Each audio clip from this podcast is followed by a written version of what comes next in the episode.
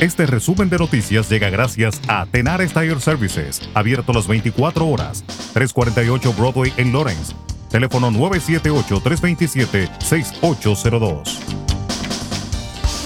El gobernador de Massachusetts, Charlie Baker, anunció ayer que el estado está avanzando en su plan de reapertura, que incluye permitir que las personas regresen a lugares grandes con una capacidad limitada el próximo mes. Baker anunció que la fase 3, paso 2, comenzará el 1 de marzo, lo que permitirá que los lugares de actuación en interiores, como salas de conciertos, teatros y otros espacios de actuación en interiores, se abran al 50% de su capacidad con un máximo de 500 personas.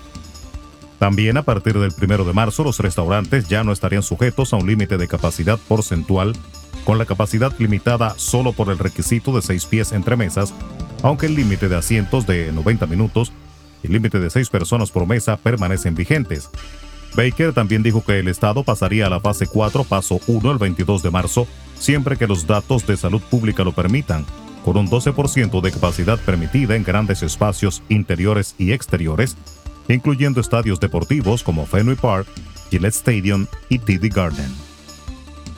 El presidente de los Estados Unidos Joe Biden celebró este jueves que el país haya administrado ya 50 millones de dosis de las vacunas contra COVID-19, lo que calificó como un enorme hito de cara a derrotar al virus.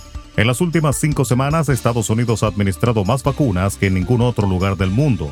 Cuanta más gente sea vacunada, más rápido vamos a ser capaces de derrotar al virus, dijo Biden, en un acto junto a la vicepresidenta Kamala Harris, en el que varios ciudadanos fueron inoculados.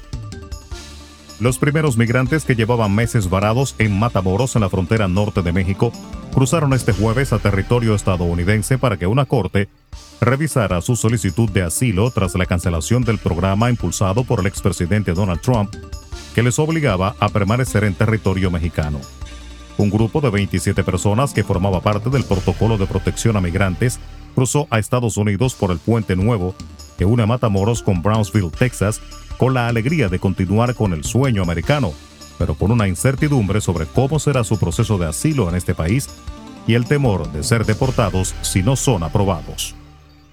La vacunación contra el COVID-19 avanza muy lento en Centroamérica, con Nicaragua, Guatemala y Honduras rezagados, y Costa Rica y Panamá los que acumulan más casos confirmados de la enfermedad a la cabeza del proceso pese a los retrasos en la entrega de los fármacos.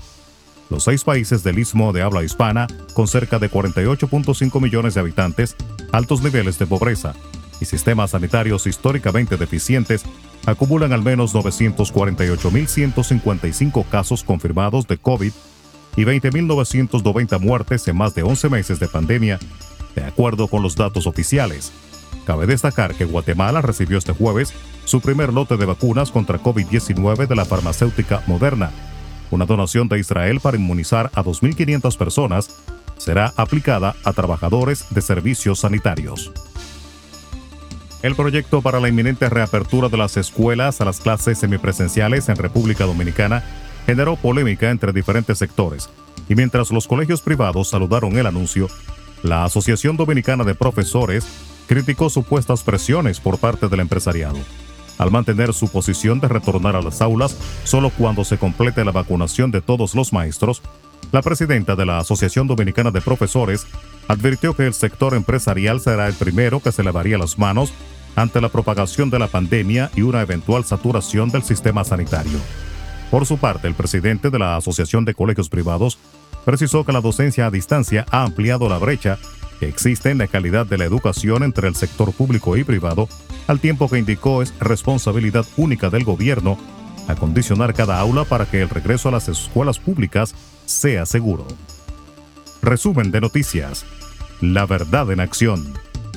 Jorge Auden. Conduzca seguro confiando el cuidado de sus ruedas a Tenares Tire Services, abierto las 24 horas, los 7 días de la semana. 348 Broadway en Lawrence. Al comprar gomas nuevas, recibe reparación de por vida, además de otros servicios también de por vida. Tenares Tire Services también ofrece alineación y balanceo y autodetailing. Las mejores gomas nuevas y usadas en Tenares Tire Services, con el trato afable de Brian de Peña y su equipo. Tenares Tire Services, 348 Broadway en Lawrence. Teléfono 978-327-6802.